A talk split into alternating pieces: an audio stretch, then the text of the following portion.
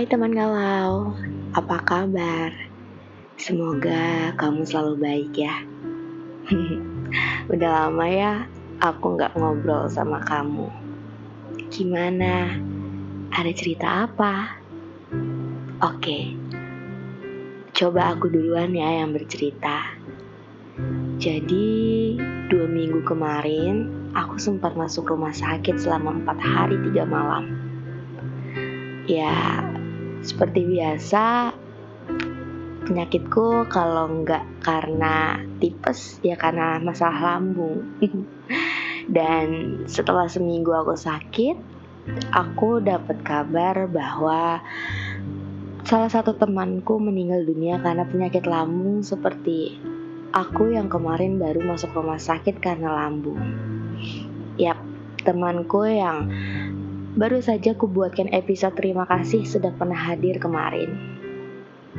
Ternyata memang gak ada penyakit yang bisa kita sepelekan ya. So buat kamu jaga kesehatan ya. Di luar emang cuacanya lagi gak menentu yang bikin sakit ataupun gak enak badan.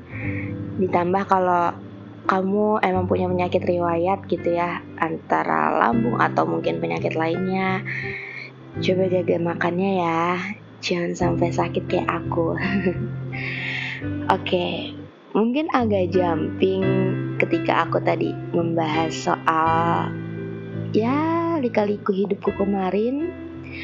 Tapi di episode kali ini aku mau bahas tentang anak tengah. Jadi siapa nih yang di sini terlahir sebagai anak tengah?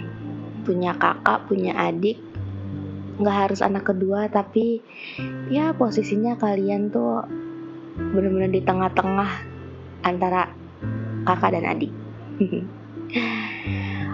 Walaupun aku itu udah pernah bahas tentang anak pertama dari POV aku yang emang aku anak pertama berat sih menjadi anak pertama apalagi perempuan.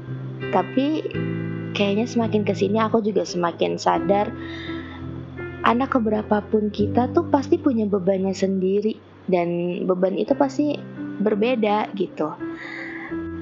Aku tuh semakin ke sini semakin ngeliat bahwa yang katanya kebanyakan anak tengah adalah sosok pemerhati ulung antara kakak dan adiknya jarang dianggap keberadaannya, sedikit lebih pendiam dan mungkin lebih tertutup di lingkungan keluarganya yang sebenarnya mereka juga adalah seorang sosok yang sangat pemikir dan perasa. Dan itu aku melihat semua di sosok temanku dan ada satu sepupuku yang emang di anak tengah. Tapi pada nyatanya anak tengahlah yang paling banyak berkontribusi tanpa mengharapkan apresiasi di sebuah keluarga. Selalu diapit dengan disalahkan, dengan kakak yang gak boleh melawan, harus sopan katanya, sedangkan dengan adik yang harus mengalah, sekalipun padahal adiknya juga sudah besar. Kayaknya apa pun yang ia kerjakan selalu salah di mata orang-orang rumah apa pun yang sudah ia kerjakan juga selalu dianggap remeh dengan mereka. Sekalinya ingin keluar dari lingkaran ini, tetap aja ujung-ujungnya disalahkan. Mungkin kamu punya teman dengan posisi anak kedua atau anak tengah.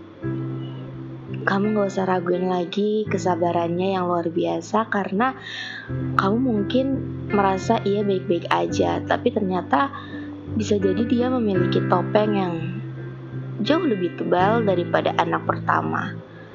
Selalu berusaha, ya I'm okay, tapi nyatanya di dalam hatinya banyak sekali goresan luka yang mungkin datangnya pun berkali-kali. Mungkin terlihatnya dia bisa menerima kamu dengan baik di kehidupannya, tapi nyatanya dia nggak akan bisa lupa rasa sakit yang udah kamu atau orang-orang lain kasih ke dia. Jadi wajar aja kalau anak tengah itu lebih memilih untuk selalu keluar rumah, selalu merasa aman, damai, dan mungkin mencari sosok rumah di luar sana.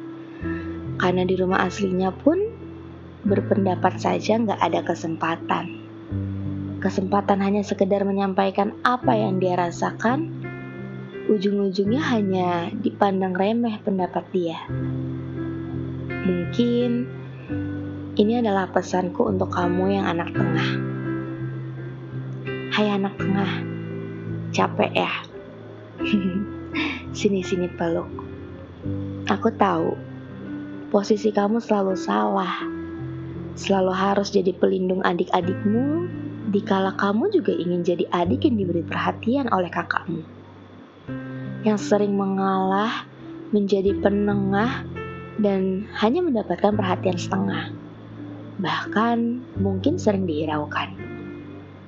Terima kasih ya, sudah memiliki hati yang besar, walau entah sampai kapan harus bertahan, tapi tanpa kamu, hidupku gak akan berwarna. Simpan rasa iri dengki kamu sampai kamu mendapatkan rumah seperti apa yang kamu mau.